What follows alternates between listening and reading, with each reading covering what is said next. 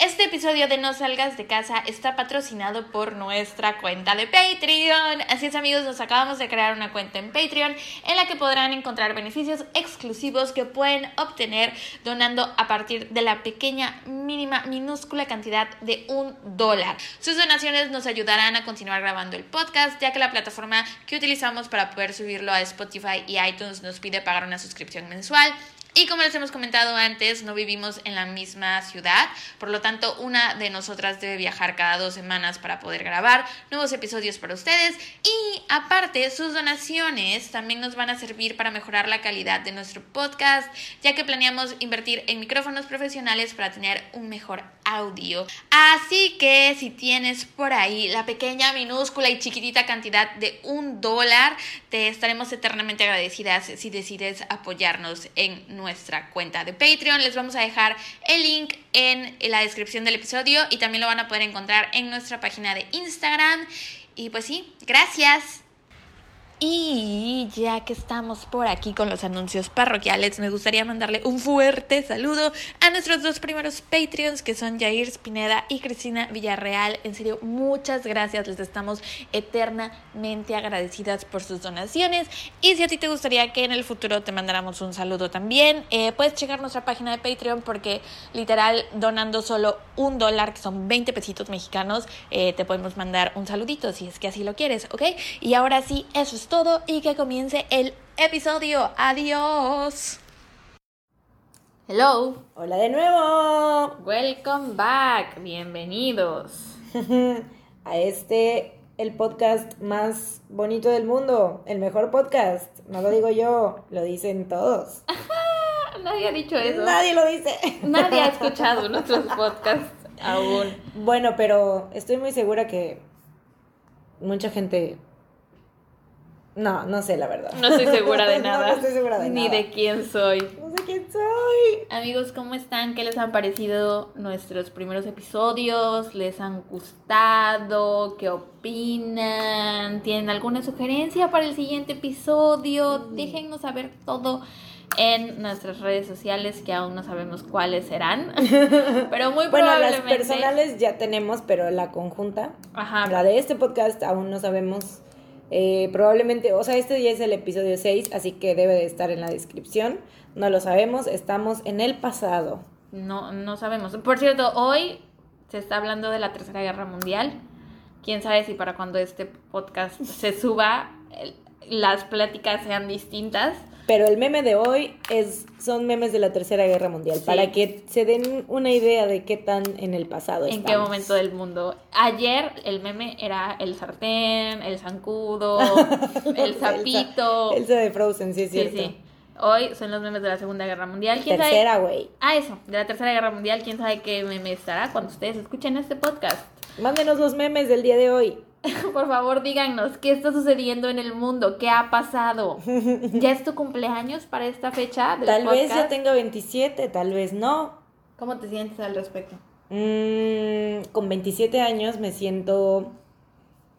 Wow, no me lo esperaba. Solo me queda un año para morir. Esta mujer, es la tercera vez que me dices este fin de semana. Pues es que ya me quiero morir. No, no es cierto, no, la verdad no, no, es mamada. Es chiste de millennial. Es chiste de millennial depresivo. Don't we all get it? Pero bueno, amigos. Bienvenidos a... No salgas de casa. Yo soy Mariana. Y yo soy Sara. Y esperamos que no les moleste de pronto escucharnos cantar así. ¿Y qué si les molesta? Pues váyanse. No, no es cierto, no es No cierto. nos cierto, dejen, no por favor, vayan. no se vayan. Quédense a nuestro lado, tómennos de las manos y escuchen nuestra... No sé, lo que vamos a decirles, ¿ok? Recuerden que... No, no hay nada que les tenga que recordar. Los engañé, solo quería ver si me estaban poniendo atención. Este... Vamos a comenzar, ¿ok? ¿Están de acuerdo? Esta vez voy a comenzar yo. Y les voy a contar un caso que la primera vez que lo escuché fue en mi podcast favorito, que es My Favorite Murder, que les platicamos de ese podcast en el primer episodio. Este, se los recomiendo mucho si es que hablan inglés, les recomiendo muchísimo, muchísimo que vayan a escucharlo porque es muy, muy, muy bueno. Así es. Lalo tiene primos en Sydney, ¿no es así, Lalo? Así es. Este, pues sí, ahí fue la primera vez donde escuché el caso que estoy a punto de contarles. Me impactó demasiado. De hecho, te recomendé que escucharas ese episodio, creo. No sé si lo escuchaste, no sé si lo vas a recordar mientras Puede te platico. Está muy de impacto. No hay tanta información en internet al respecto. Eh, la mayoría, o sea, prácticamente todo lo que les voy a leer lo saqué de, un, de una página. Les quiero leer el, el link porque es un artículo que está bastante bien redactado. Eh, la página es es.gismodo.com y el autor se llama Miguel Jorge. Me suena muy extraño la combinación de los nombres, pero bueno, él fue el que eh, escribió prácticamente todo lo que estoy a punto de leerles. Está muy, muy, muy bien hecho ese artículo, entonces si quieren ir a checarlo, se los recomiendo. Y también saqué un poco de información de un episodio de Vidas Extraordinarias eh, que está en YouTube de que hablan de este caso, ¿ok? Ahí les va, preparados, listos, fuera. Eh, te voy a contar sobre el naufragio. Bueno, es que ni siquiera es el naufragio. Es, son los asesinatos del Bluebell, Terry Joe Duperold. Mm, ¿No te suena? mm, Ok, No. te voy a seguir leyendo. Te voy a empezar a leer y a ver si te va sonando con. A ver. Conforme avanzo, si no te suena, yo creo que te va, te va a gustar este caso. Te va a bastante interesante. Ok. Hoy tenemos dos, ca- porque el mío también está muy padre, déjame decirte. Oh, pero no creo que tan padre como el mío. Pues ya veremos. Este, ok. Empezamos. En 1961, el doctor Arthur... Du- Arthur. Ok. Arthur, Arthur, Arthur. En 1961, el doctor Arthur Duperold, un oftalmólogo de 41 años de Green Bay, Wisconsin, y su esposa Jean habían estado ahorrando dinero para poder llevar a sus tres hijos de vacaciones. Sus hijos eran Brian, de 14 años, Terry Joe, de 11, y René, de 7 años. El sueño de Arthur era vivir en un bote y poder recorrer el mundo. Terry y su papá eran muy unidos porque ambos disfrutaban las actividades al aire libre. Ujú. Punto.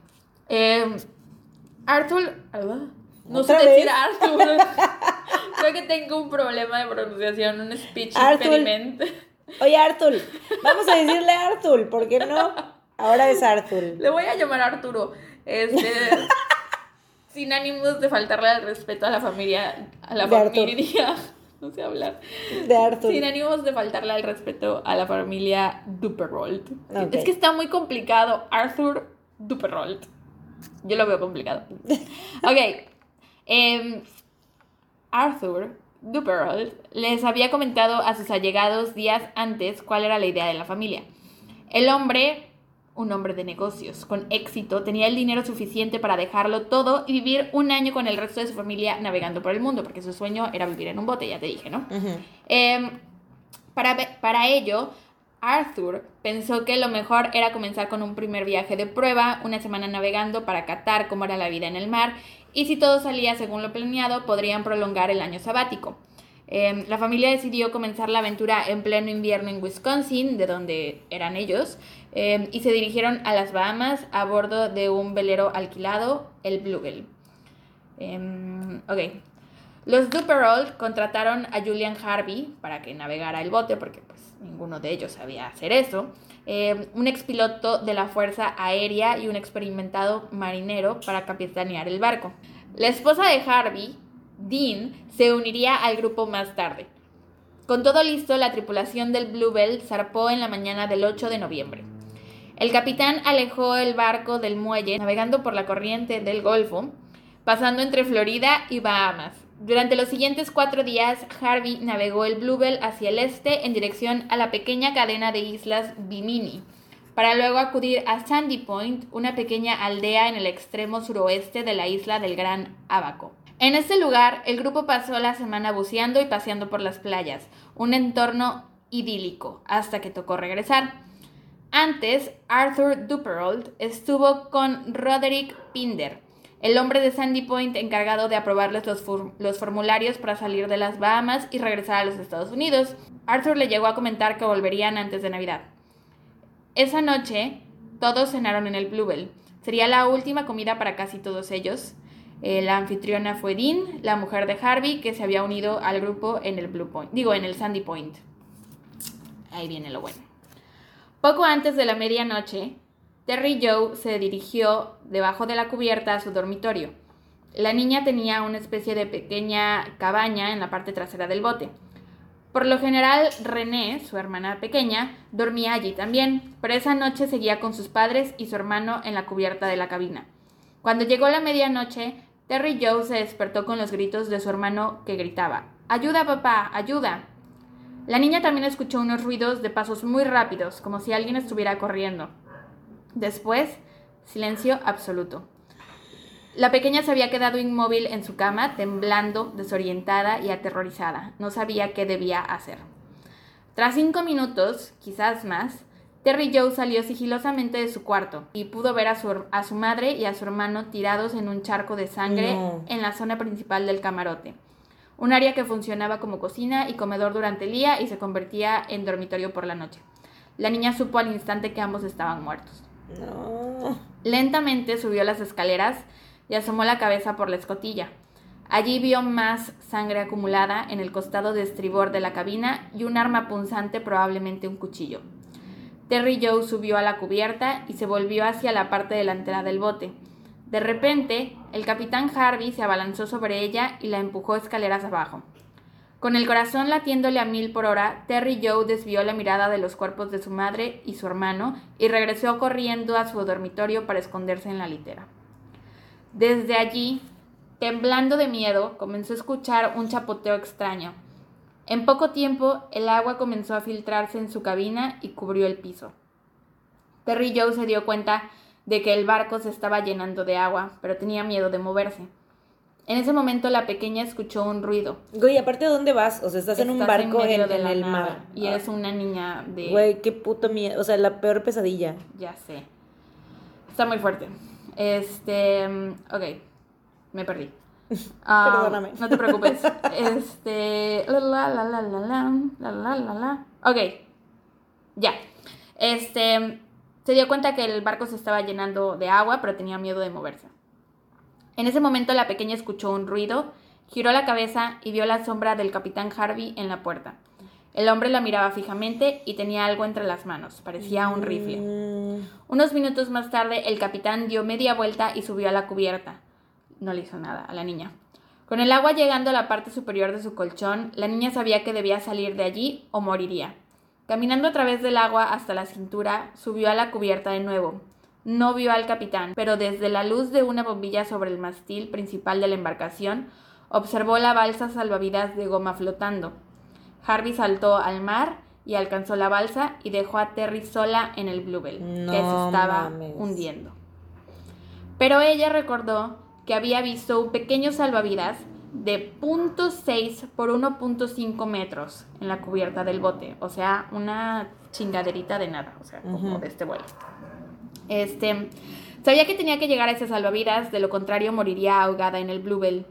Así comenzó una odisea de cuatro días donde la pequeña Terry Joe, sin saber muy bien qué clase de horror le había llevado. ¿Cuántos años tenía? Once. No mames. ¿Qué clase de horror le había llevado hasta esa situación? Se mantuvo aferrada a un flotador sin quitar la mirada del horizonte. Este fue el primer momento de la noche en que ella se sintió realmente aterrada. Temía que Harvey regresara a matarla a ella también. Ella al final sobrevive porque hay un ella es la que cuenta todo. No mames. Este, si no cómo sabríamos que estaba en el barco, claro. En el, digo en la en el flotador. Ella tiene su episodio de Vidas extraordinarias en, en, internet lo pueden ver y allí ella platica que le daba mucho miedo que Harvey, o sea, porque en dónde se iba a esconder. Estaba en el en medio del mar en una balsa, ni siquiera en una balsa, en un salvavidas. Si Harvey regresaba por ella, no tenía ella a dónde correr, a dónde esconderse. Claro.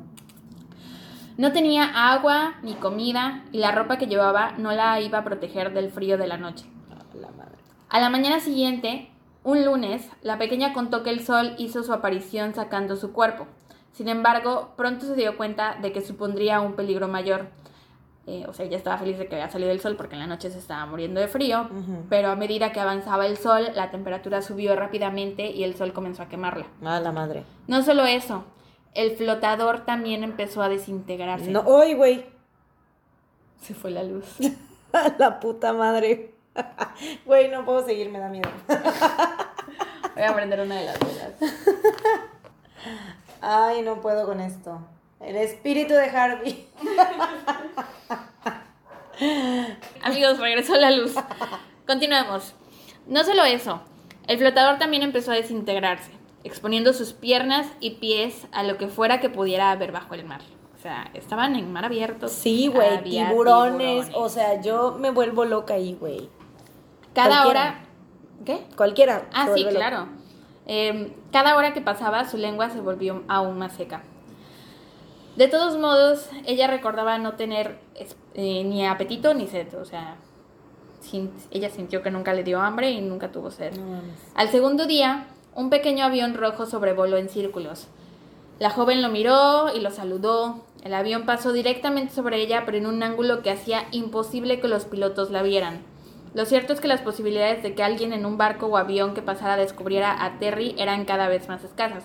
Lo que vi en el video que te digo de Vidas Extraordinarias, eh, porque sale ella hablando y salen otras personas hablando del caso, y resulta que la balsa en la que, bueno, el salvavidas en el que ella estaba era color blanco. Entonces las olas cuando chocan, la espuma es blanca.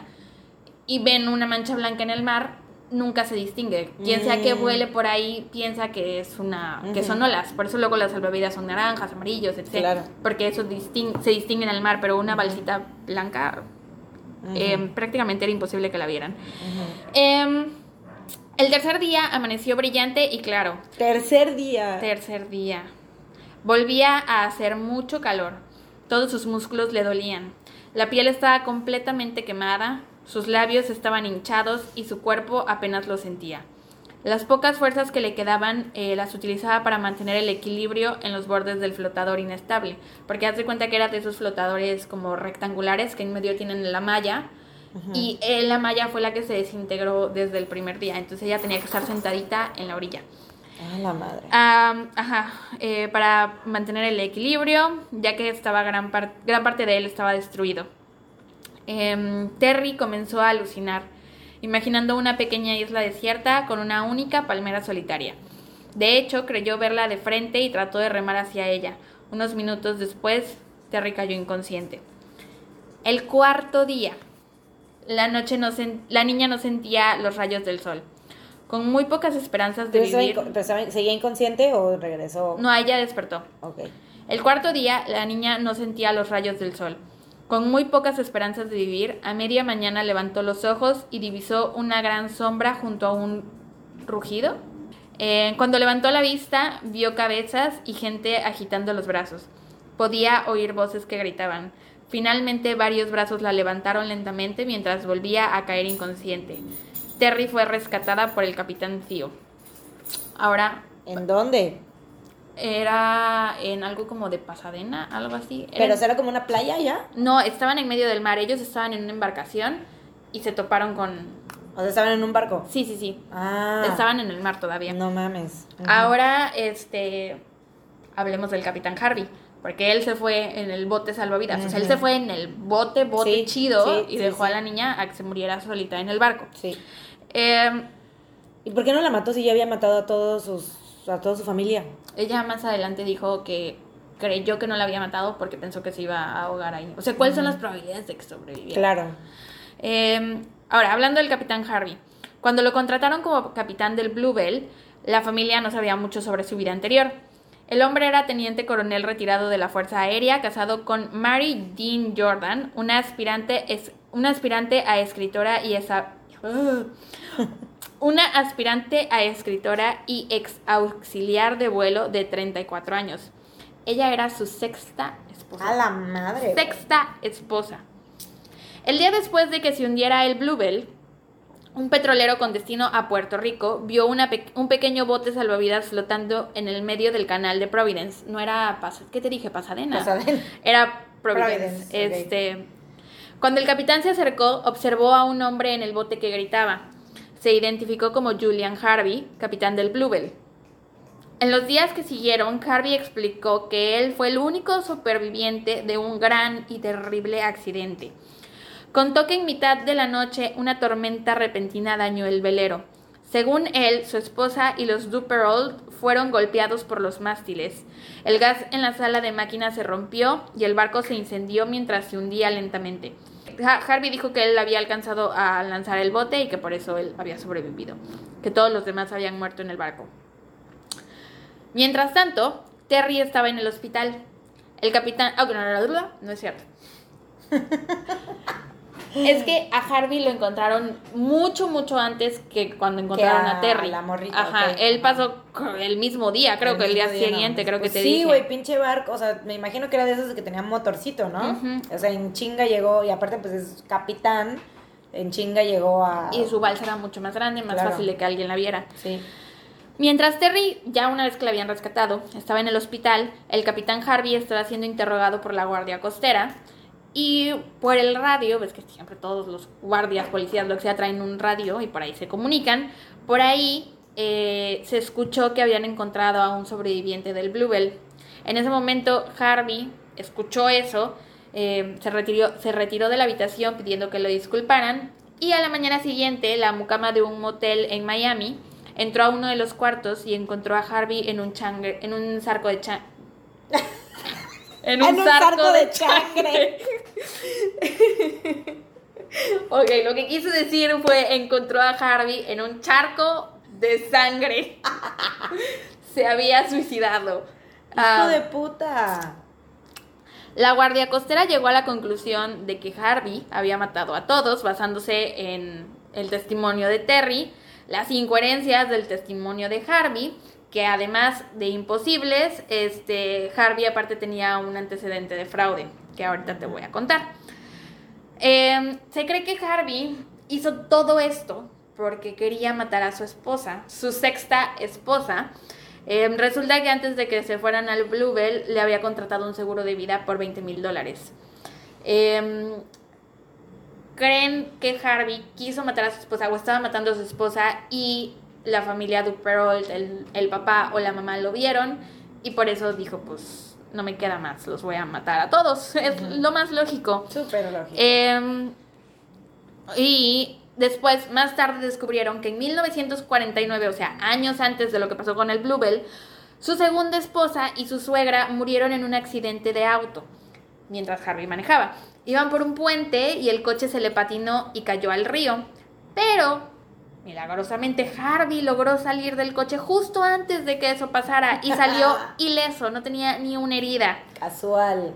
Y aparte, eh, dos de sus botes, bueno, tenía un yate y un bote. eh, uno se llamaba Torbatros y el otro se llamaba Valiant. Los dos se hundieron por circunstancias extrañas. Y entonces Harvey pudo cobrar el seguro de ambos. Em, Terry creció con sus tíos y abuelos y 50 años después de lo sucedido escribió un libro en el que relataba lo que había pasado esa noche. El libro se llama Alone, Orphaned on the Ocean. Han pasado 57 años desde entonces y la mujer todavía se pregunta cada día por qué Harvey no acabó con su vida. Y esa es la historia de Terry Joe Duperold, la niña de 11 años que sobrevivió sola en el mar. Te voy a enseñar Wow. una foto porque está, te lo juro, impactante. Les vamos a poner la foto en nuestro Instagram. La foto de cuando la encontraron. O sea, es que hasta... déjame ver. Ese era el barco. Bueno, ese era el salvavidas. Esa era Así ella. estaba, no manches, o sea, y esto, y sí, con razón no se veía, no, sí, era como muy similar a, a- a Al lo que color dices, de las olas. de las olas. Y aparte, pues era una cosita de nada, una niñita de 11 años flaquita. Y el bote, digo, Y y el el, bote- salvavidas. sí, el es que ni siquiera mini- salvavidas, o sea, era más chico que la puerta de donde se acostó Rose cuando se murió Jack en el Titanic. O sea, era como la cuarta parte de eso. La cuarta parte de eso. Wow. Es impresionante, ¿verdad? Porque aparte ni siquiera se ve, o sea, yo cuando me estabas este, contando que estaba, eh, o sea, en- que tenía los, los labios hinchados y tal, y quemada y así, aquí se ve, o sea, es como si estuviera durmiendo, este, se ve fantástica. Bueno, a lo mejor esto ya fue días después de que estuvo en el hospital, ¿no? Pues tal vez, porque sí se ve fantástica, se ve muy bien, se ve muy bien como para, Como para haber naufragado Como cuatro para días. haber naufragado cuatro días. Tenía muy buena genética, tal vez. Yo creo que sí, porque creo que no cualquiera sobrevive ese, No. algo así, güey. Ah. Y leí que supuestamente a ella le habían aconsejado, o sea, ella no hablaba del tema con nadie, con nadie, nunca, o sea, dio su testimonio, dio, le dijo a la policía lo que había pasado y después por años nunca se tocó el tema. ¿Por qué?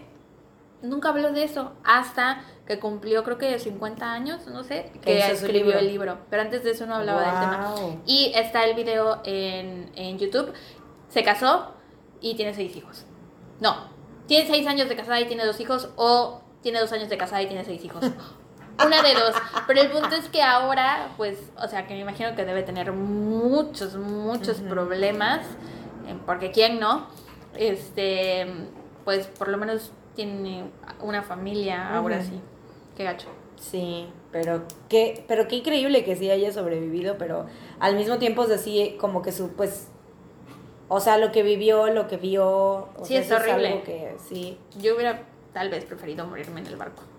O sea, que el güey me hubiera matado. pues sí, claro. Porque dejarme yo hundir, eso hubiera sido más raro. Digo, más, eso tal vez sí no. Ahí sí yo hubiera dicho, no manches. Sí, o sea, es que es instinto, ¿no? No te dejas, no te dejas, o sea, no te vas y te ahogas y luego, o sea, es más feo. Sí. Y el güey que se fue y la dejó viva creyendo que pues se iba a morir. O sea, ¿cómo Es que es- dejas? Pues es que es obvio, ya dices, ay, pues ya los maté a todos, ya para qué, o sea, ya se está hundiendo el barco, Sí, si no me Pues- voy, me voy a hundir yo también. me voy a hundir, o sea, mejor me voy rápido, esta morra obviamente se va a morir, o sea, ya se está hundiendo el barco, se va a hundir con el barco. Ay, espérate, se me olvidó no. decirte dos cosas. Eh, él se llevó en el. En, bueno, no sé si se la llevó consigo en, en la balsa, pero traía. Cuando lo rescataron, tenía. El eh, arma. No, no, no, tenía el cuerpo de la mamá de Terry. ¿Qué? Tenía el cuerpo de la mamá de Terry y dijo que se la había encontrado. O sea que mientras él naufragaba en la balsa, vio el cuerpo de la mamá, lo, lo sacó del mar y había intentado revivirla, pero que no había podido. Y otra cosa es que Terry nunca vio el cuerpo de su papá, nunca lo vio muerto, nunca lo vio en el mar, nunca vio nada. Entonces por muchos años ella se negó a pensar que su papá estaba muerto. Y de pronto se salía de su casa a buscarlo. O sea, agarraba el coche y se iba a manejar. Ya se está súper triste. Y se iba a manejar así por horas intentando ver si algún día se encontraba con su papá porque nunca lo vio.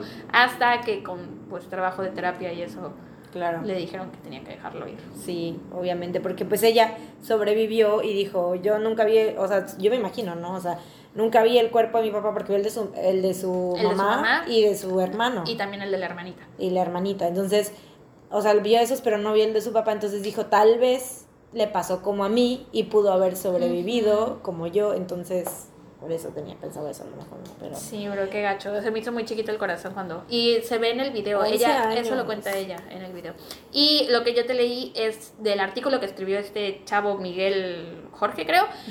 y él se basó en lo que ella cuenta en el libro. ujú. Y ya, ahora sí. Eso Bueno. es todo. A 30 Ok. minutos está bien, ¿no? Va, vamos bien. Sí, vamos bien porque el mío. No, yo vi. Son, como cinco hojas. Y, y, le corté porque ya estaba. Se me estaban haciendo chicharrón los ojos, güey. y las neuronas. Y aparte, sí, las neuronas ya se me estaban quemando más de lo normal. Pero.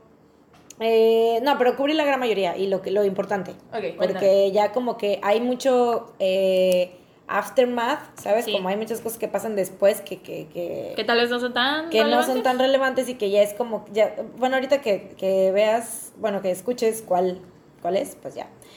Yo también, justamente, eh, lo sa- este lo escuché por primera vez en un episodio de My Favorite Murder. My favorite Murder. Así es, entonces, y me gustó mucho porque me intrigó y te digo, es como muy novelesco, está muy como para súper Programa de televisión. Exactamente, podríamos hacer una serie, eh, deberían de hacer una serie de esto. Te voy a contar sobre la muerte de John Robinson Hill. No sé si la hayas escuchado, tal vez mientras te la cuente Tal vez. la reconozcas porque pues es un episodio de My Favorite Murder. Sí, pero ahorita de momento el nombre no me suena. Bueno, empezando por los papás de John, Ashton o Ash Robinson Este nombre lo voy a repetir muchas veces durante todo. Shot cada vez que Mariana diga ese nombre. Ash. Cada vez que yo diga Ash, shot. Eh, el, este, él conoció a Rhea Ernestine Gardier en Nueva Orleans y se casaron el 28 de julio de 1919. Después de sentarse en Houston, la pareja descubrió que no podían tener hijos y Ash sugirió que adoptaran. En marzo de 1931, los Robinson adoptaron a la bebé de un mes, John Olive, en el Edna Gladney Home en Fort Worth, esto en La Tonta, Texas. John se interesó mucho en la equitación desde muy pequeña. A los cinco años ganó su primer medallón en el Houston Livestock Show and Rodeo. A los siete ya competía en nivel amateur, ganando siempre primero o segundo lugar en cada competencia en la que entraba. O sea, era una eminencia de la equitación, la niña. Eh, la reina de los caballos. John estudió en el Stevens College en Columbia, Missouri, donde fue un estudiante promedio con una vida social muy activa. O sea, los Robinson eran súper de varo, o sea, eran, tenían un chingo de... O sea, obviamente, vaya. Sí, para, competir en caballos tenía que practicar. competir en caballos. bueno, en cabalgatas, ¿cómo se dice? En, o sea, para dedicarte a la equitación, obviamente necesitas tener varo. Ese es, el término que buscaba. este, está claro que pues es un, no es, no es fútbol. No es cualquier cosa. Exacto. Eh, ella era, o sea, era tan atractiva y carismática que fue contactada por un cazatalentos de Metro Goldwyn Mayer para una audición de prueba, pero su padre Ash no le permitió ir ya que creía que Hollywood estaba lleno de predadores que se aprovecharían de ella. Y es real. Y es muy cierto. Eh, era guapísima, guapísima, guapísima. Haz de cuenta un, ya ves Mad Men, la esposa de Don Draper. January John. January John se llama, la actriz. No sé. no sé, la esposa de Don Draper, así, güera, rubia, gringa, este... Perfecta. Perfecta. Betty Draper. Equitación, sí. Ah, sí, es cierto, también hacía pues equitación. sí, me recuerda mucho a ella por eso mismo, por la de la equitación, porque pues es como que, aparte, o sea, cuerpo así precioso, acuerpada, pelazo, cuerpazo, actitud. Eh, mientras estaba en la universidad se casó dos veces. Mm. Ambas antes de cumplir 20. Cucu. Sí. O sea, yo siento que era más como de, mm. güey, eres el amor de mi vida, voy a casar contigo. Siempre También la época, ¿qué año era? 1960 y algo. Mm, em, antes.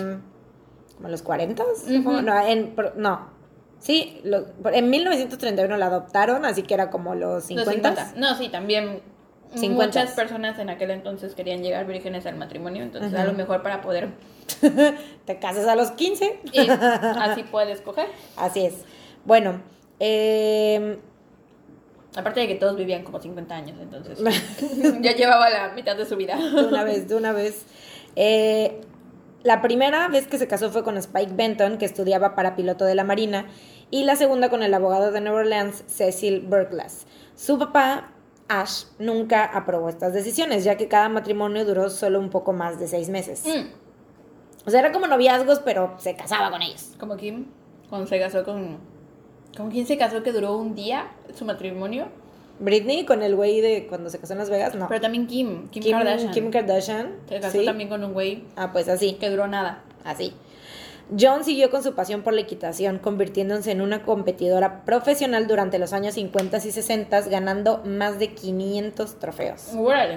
O sea, la reina de los caballos. Exactamente. El 28 de septiembre de 1957, John se casó con el doctor John Hill. Aquí, bueno, voy a decirle John. Voy a decirle John porque está como complicado decir John y John.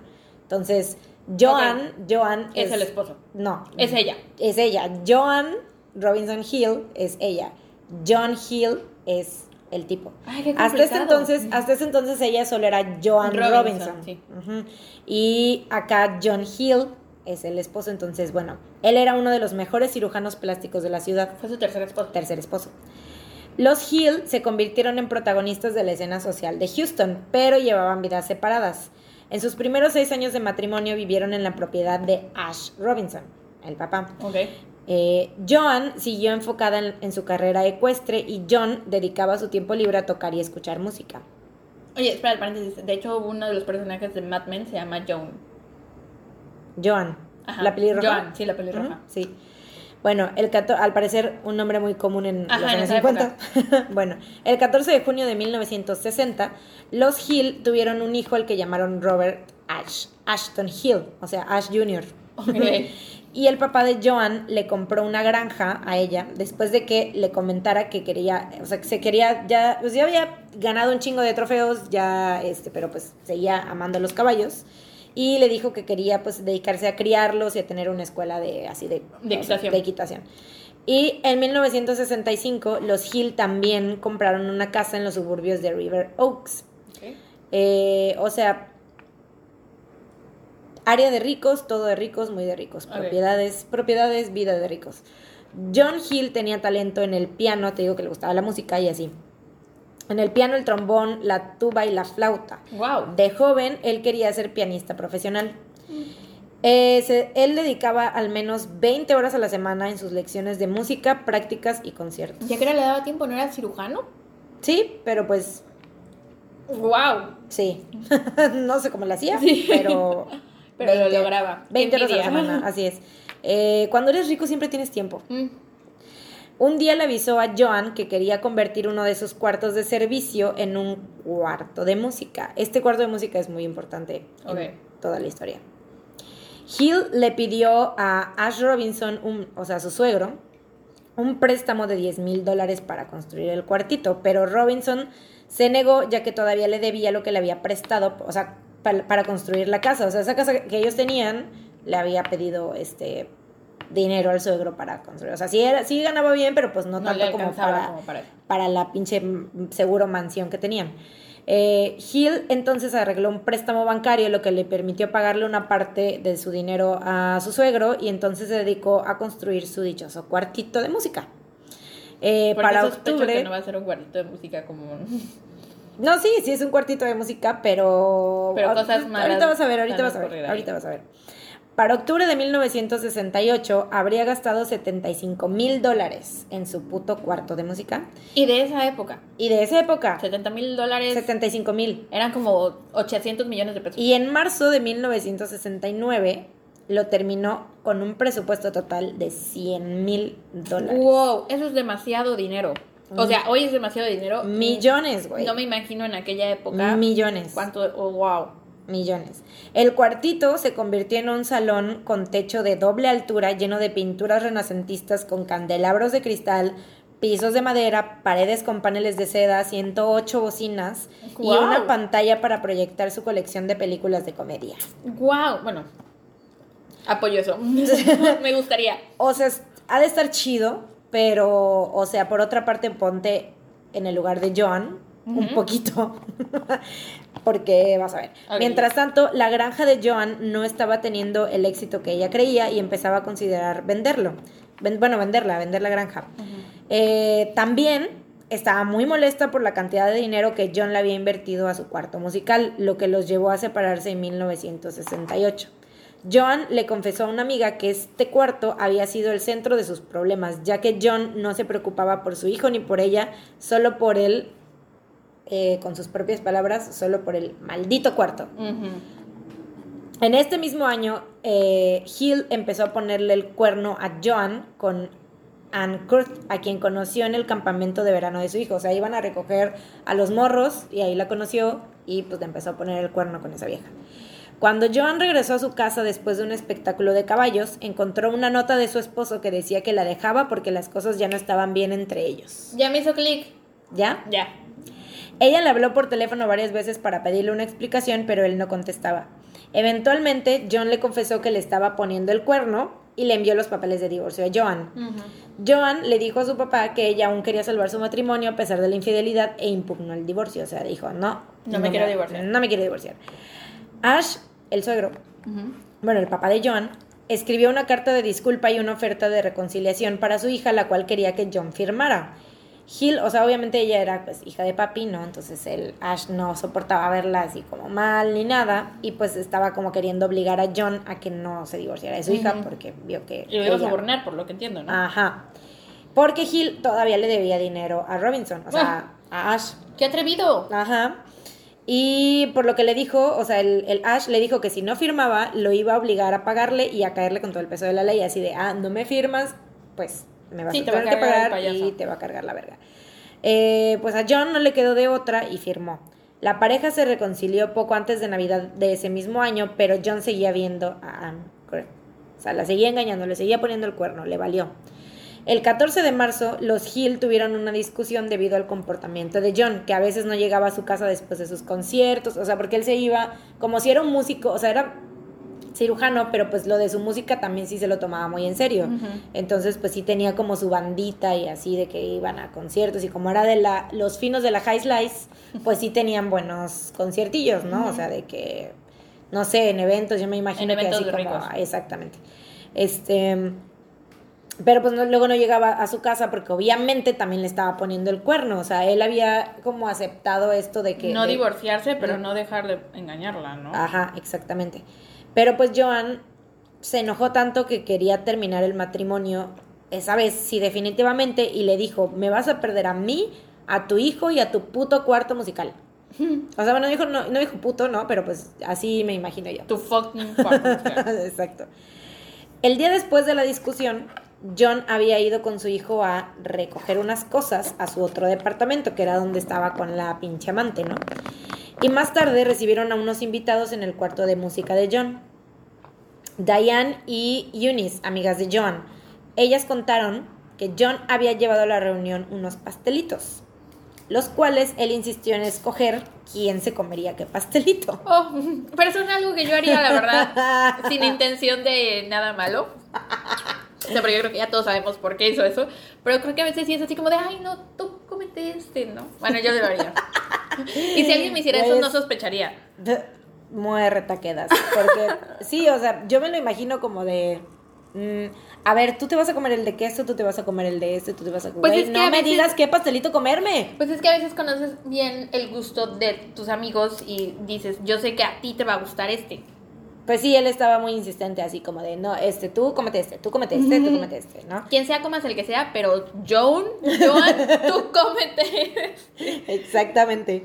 Bueno, el día, de la, el día de la reunión, John escuchaba música en un lado del cuarto, de su pinche cuartito ese, mientras que Joan y sus amigas jugaban cartas del otro lado. Joan empezó a quejarse de su esposo y a decir que estaba pensando en contratar a un abogado o sea, con sus amigas, ¿no? Así como de que este hijo de su puta madre ya estoy harta, ¿no? Y, el, y el esposo ahí al otro lado del cuarto. Pero, bueno. Tenía muchas bocinas, no creo que la escuchara. Y aparte, pinche cuartote, seguro, o sea, era más un salón que un cuartito, o sea, y me imagino que la casa era muy grande como sí, sí, sí. escuchar. Exacto. Pero bueno, después de esta tensa reunión, Gil puso música romántica y le pidió a su esposa que bailara con él. Después de esto se fueron a dormir y al día siguiente Joan le pidió a sus amigas, le dijo a sus amigas que John le había dicho cosas que jamás le había dicho en todo el tiempo en el que habían estado casados y que después de esto ella creía que todo iba a estar bien. Mm. Sus amigas, así es. Inocente. Sus amigas también recuerdan que Joan les comentó que John le dio una pastilla en la noche que la había dejado pues noqueada, o sea, que se había dormido, ¿no? Bueno, eso sí, never in the life. Quien sea que te dé una pastilla, nunca. Siempre averigua que Pues güey, era su esposo, era su esposo. Nel. Bueno. Ni las de mi mamá me tomo. Pues uno no sabe, güey, uno no sabe. Es verdad. ¿Qué tal que es un paracetamol envenenado con cianuro? Con cianuro. Pasó el resto del día en cama después de haber vomitado su desayuno. Después de ir a verla varias veces, John le dijo a las amigas de Joan que iría por medicamentos para ella. O sea, las amigas seguían en la casa.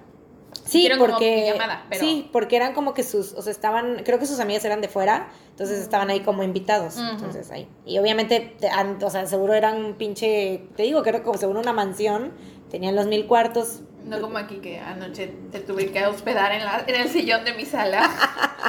no así.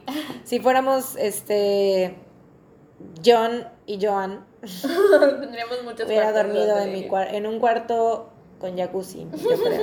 eh, Gil le di, o sea, les dijo a las amigas de Joan que iba a ir por medicamentos para ella porque pues había vomitado el desayuno y como que se sentía un poco mal y así. Pero regresó, o sea, solo le compró un jugo de naranja. Ah. Se lo llevó y se fue a visitar a un amigo. A un amigo. Ahí la dejó. Sí. Fue a visitar a... Obviamente al amante, todos lo sabemos. Pero bueno, Joan siguió enferma y vomitando todo el día. El 17 de marzo sus amigas fueron a despedirse de Joan, quien les dijo que se sentía deshidratada y que necesitaba agua, pero que pues iba a estar bien. John le dijo a la sirvienta Effie Green que la señora Hill estaba enferma y que no debía de ir a molestarla por ningún motivo. El 18 de marzo, al día siguiente, Effie, la sirvienta, fue a ver a John después de que John se fue. Qué bonito nombre, Effie. Effie, como la de Skins. Ujú. Eh, Effie encontró a John usando un camisón sucio y cuando la quiso cambiar por uno limpio se dio cuenta que estaba llena de popó. Ah. Ujú.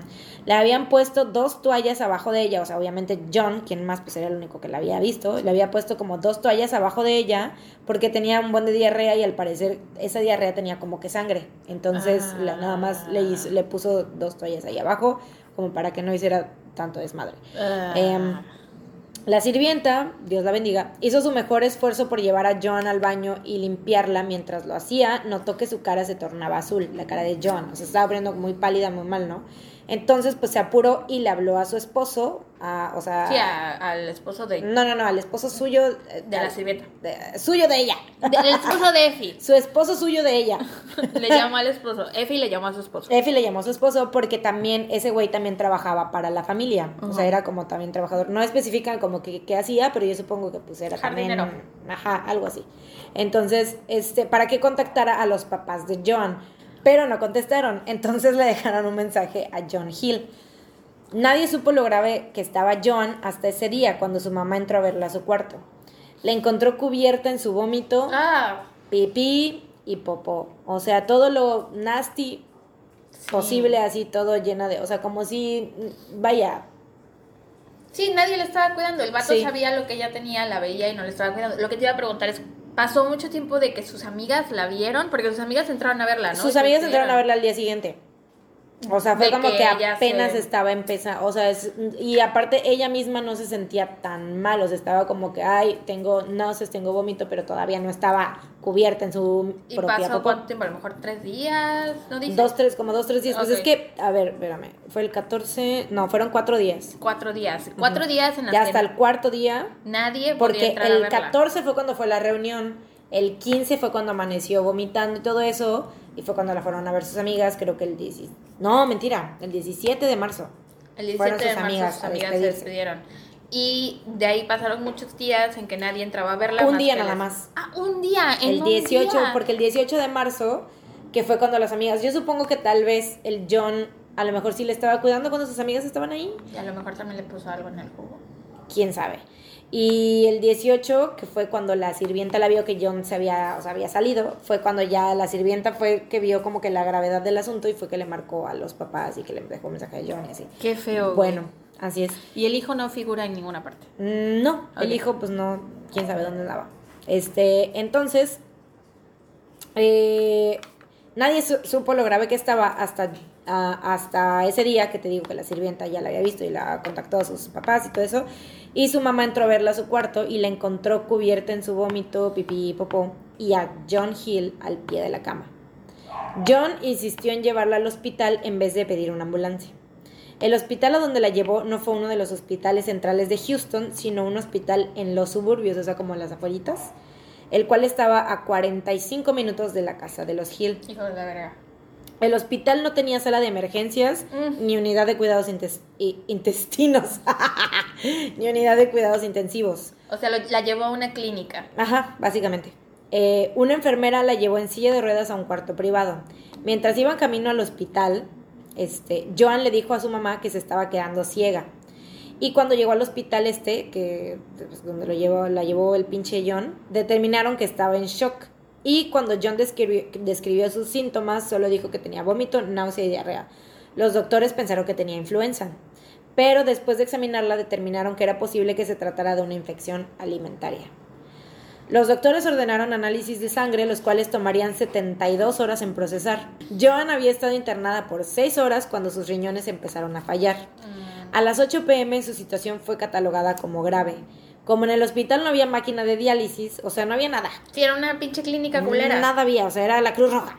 No, en la Sí. Cruz Roja sí hay. ¿Sí hay? Sí, ahí Bueno, también era- hay cuidados intensivos. Ah, sí. Ah, bueno, sí, porque sí es, es como de emergencia más, Llegan ¿no? muchos de emergencia.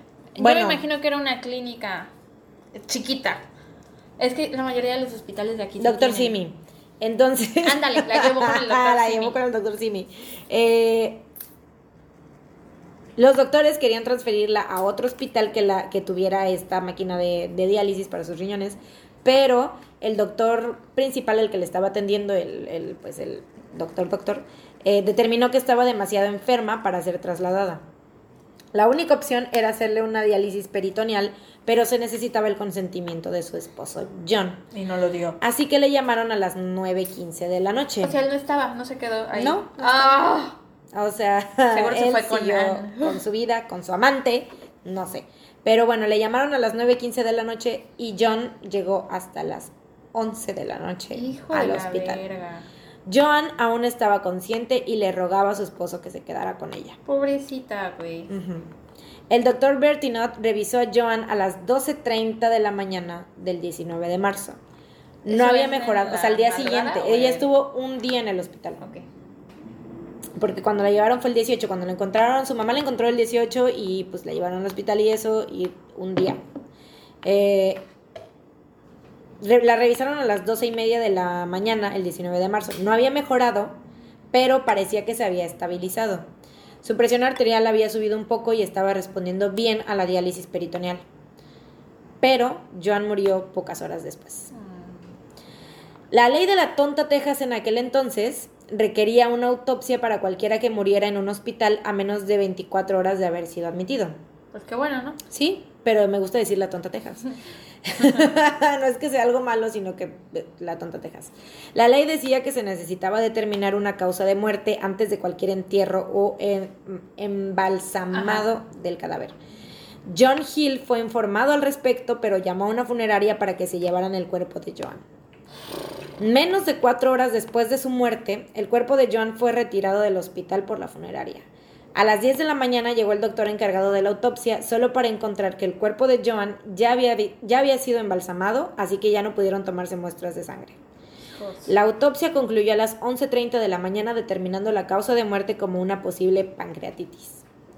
El 20 de marzo de 1969, Diane, amiga de Joan, que es la- una de las que había estado en la fiesta el día que Sí. comió los pastelitos y todo eso, eh, regresó a Houston para el funeral y cuando llegó a casa de los Hill encontró a John con su hijo y algunos amigos viendo una película atacado de la risa, normal. Casual.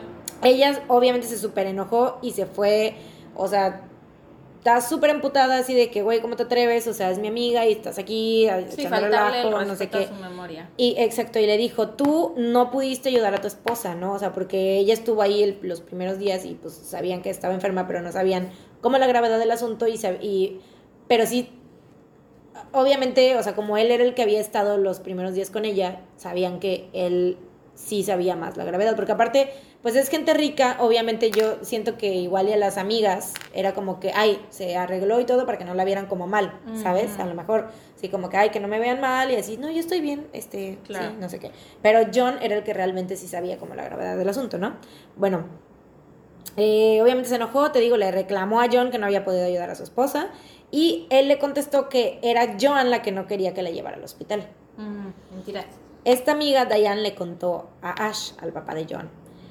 Ash siguió consultando más doctores porque había algo que no le cuadraba con la autopsia y acusó a John de asesinato con el fiscal de distrito que se llamaba, Mac- no, bueno, se apellidaba McMaster.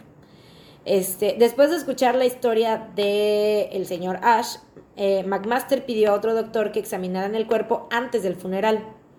Todavía no habían, o sea, ya habían embalsamado el cuerpo y todo, pero todavía no, no había sido el funeral. Ajá. Ash continuó recolectando evidencia en contra de John, entrevistando amigos, este, cualquier persona que hubiera sabido lo que había pasado esos días, ¿no? La segunda autopsia determinó que la causa de muerte había sido hepatitis viral, descartando la posibilidad de un envenenamiento. Pero Ash se negó a creer que no había crimen y contrató a supuestamente el mejor patólogo de Estados Unidos, el Dr. Helpern, quien accedió, accedió a revisar el cuerpo de John cinco meses después de su muerte. O sea, Oh, todo ese tiempo... La, la sacaron ya. La ex- Sí. exhu- exhumaron su cuerpo. Exactamente. Todo ese tiempo el señor Ash pues estuvo así como haciendo, o sea, es pues señor rico y estuvo haciendo, te digo, tanto a- entrevistando a las personas que habían, o sea, como que viendo qué podía hacer para inculpar porque él sabía que John había Bueno, sido el responsable, sí, lo presentía, que había sido el responsable de su hija, de Pero- la muerte de su hija. Pero qué fuerte, o sea, imagínate cinco meses así y debía haber gente que lo tachara de loco, así de... Obviamente. Deja ir a tu hija, se murió por causa- causas naturales. Y mientras tanto, el John viviendo su vida. Viviendo su vida, Mm, ahorita te voy a decir lo que John estaba. Más adelante te digo qué estaba haciendo John en esos, en esos, en esos días, en esos meses. Eh, bueno, te digo, accedieron a revisar el cuerpo de John cinco meses después y en cuanto abrieron el féretro encontraron restos de lodo, lo que significa que había sido abierto después del entierro de Joan. O sea, alguien más había abierto el féretro. Cuando les preguntaron sobre esto a la funeraria, ellos declararon, o sea, los de ahí, los que se habían encargado así como de ese pedo, declararon que John Hill había conseguido una orden para recuperar una joya que llevaba su esposa al momento de ser enterrada. Helpern, el, o sea, el doctor que se estaba encargando de la autopsia, de la tercera autopsia, no encontró nada relacionado con esto, pero sí notó que el estómago de, John, de Joan nunca fue examinado en la autopsia original y que su cerebro y corazón no estaban. Pero espera, eso no pasa cuando embalsamas a... Bueno, no, quién sabe, no sabemos de eso. Sí. te quitan los órganos, sí, ¿no? Sí, pero pues no estaban. O sea, se los tienen que regresar. Ah, ok. El doctor que hizo la primera autopsia confesó que no había regresado los órganos de Joan y que los había dejado en la cajuela de su coche. Ay, hijo de la chingada. Pues El ahí están muy doctor. bien, de seguro huele bien chido su cajuela. No sé, quién sabe, a lo mejor los tenía así como en una hielerita o qué sé yo. La serie de autopsias determinaron finalmente que Joan había sufrido una infección masiva de fuente indeterminada y que no podía haber sido hepatitis, como dijeron en la primera autopsia, porque no habían rastros de la enfermedad. Y dieron aparte, dijeron varias cosas, ¿no? Pancreatitis, hepatitis, influenza. La cosa es que no había podido ser hepatitis, hepatitis, porque no habían rastros de la enfermedad, y la causa de muerte que dictaminaron finalmente fue meningitis y sepsis. El doctor, o sea, causas de una infección masiva. El doctor Helpern reportó que la manera en que John Hill trató la enfermedad de su esposa en casa en, en su casa y la tardanza en buscar ayuda médica habían sido factores determinantes de la muerte de Joan. O sea, ¿No el- pueden encarcelarlo por ne- negligencia o el último doctor, el último doctor. Ahí voy, ahí voy, espérate. John, lo que me preguntaste que qué había estado haciendo en este tiempo, se casó con la amante Ann Kurt en junio de 1969, pero se divorciaron menos de un año después. ¿Cuánto tiempo fue eso después de que se murió? Como unos, o sea, unos meses después de que se murió. Hijo de puta. En marzo de 1970, el caso fue escuchado por un gran jurado y recibieron el testimonio de Ann Kurth un día después de su divorcio con John. Porque ella estaba afirmando que John le había confesado haber asesinado a John y la amenazó con, matar, con matarla a ella también. O sea, yo creí que todo este tiempo lo habían hecho entre los dos. Mm, mm. Ella declaró que John le dijo que los pastelitos que había llevado a la reunión los había inyectado con desechos humanos. Oh, por Dios. Pero pues esto es, o sea, es testigo de ella, nada más. O sea, no, no hay pruebas ni nada. A pesar de esto, el fiscal de distrito Ernie Ernst determinó que no había suficiente evidencia para culpar a John. ¿Sabes, pa- paréntesis, ¿sabes a qué se refiere con inyectarlos con restos humanos, desechos humanos? O sea, con Pues como algo, pues, pues, para crearle como esa infección. Ok. Y aparte este güey era doctor, o sea, era cirujano, pero Ah, también bueno, sí, tenía, tenía estudios. Tenía estudios, porque de hecho primero, esto ya no, no lo puse acá tampoco porque era como parte de biogra- la biografía de él, me quise como enfocar más en la de ella, pero sus estudios fueron, o sea, era, tenía como carrera de médico y se especializó en ser cirujano plástico. Entonces era doctor. Sí. Y este también ella había declarado, esto tampoco lo noté, pero sí me acuerdo, que ella había declarado, esta Ann, la, la La amante, amante. eh, que cuando ella estaba en el departamento con él, que él estaba haciendo como experimentos con comida y cosas así. O sea, que tenía como varias así como sustancias raras y que estaba haciendo experimentos y que no sé qué. Y Chanfle. Este y te digo, declaró esto, que según él le confesó a ella haberla matado y que la amenazó con matarla a ella también. A pesar de esta declaración, el fiscal de distrito Ernie Ernst determinó que no había suficiente evidencia para culpar a John.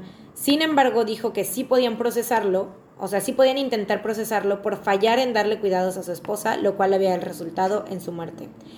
El jurado votó por culpar a John de asesinato por omisión, decidiendo que él había intencionalmente contribuido a la muerte de su esposa por no brindar la suficiente ayuda médica siendo esta la primera vez que la Tonta Texas procesaba a alguien por este crimen de asesinato por omisión.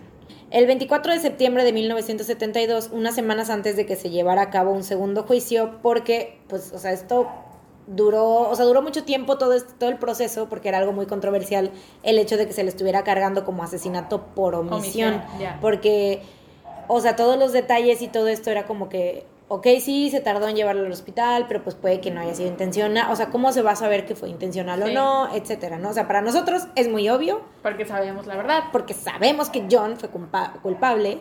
O sea, todo apunta, ¿no? Pero pues obviamente en este tipo de casos tienen que ser como más objetivos y así, ¿no?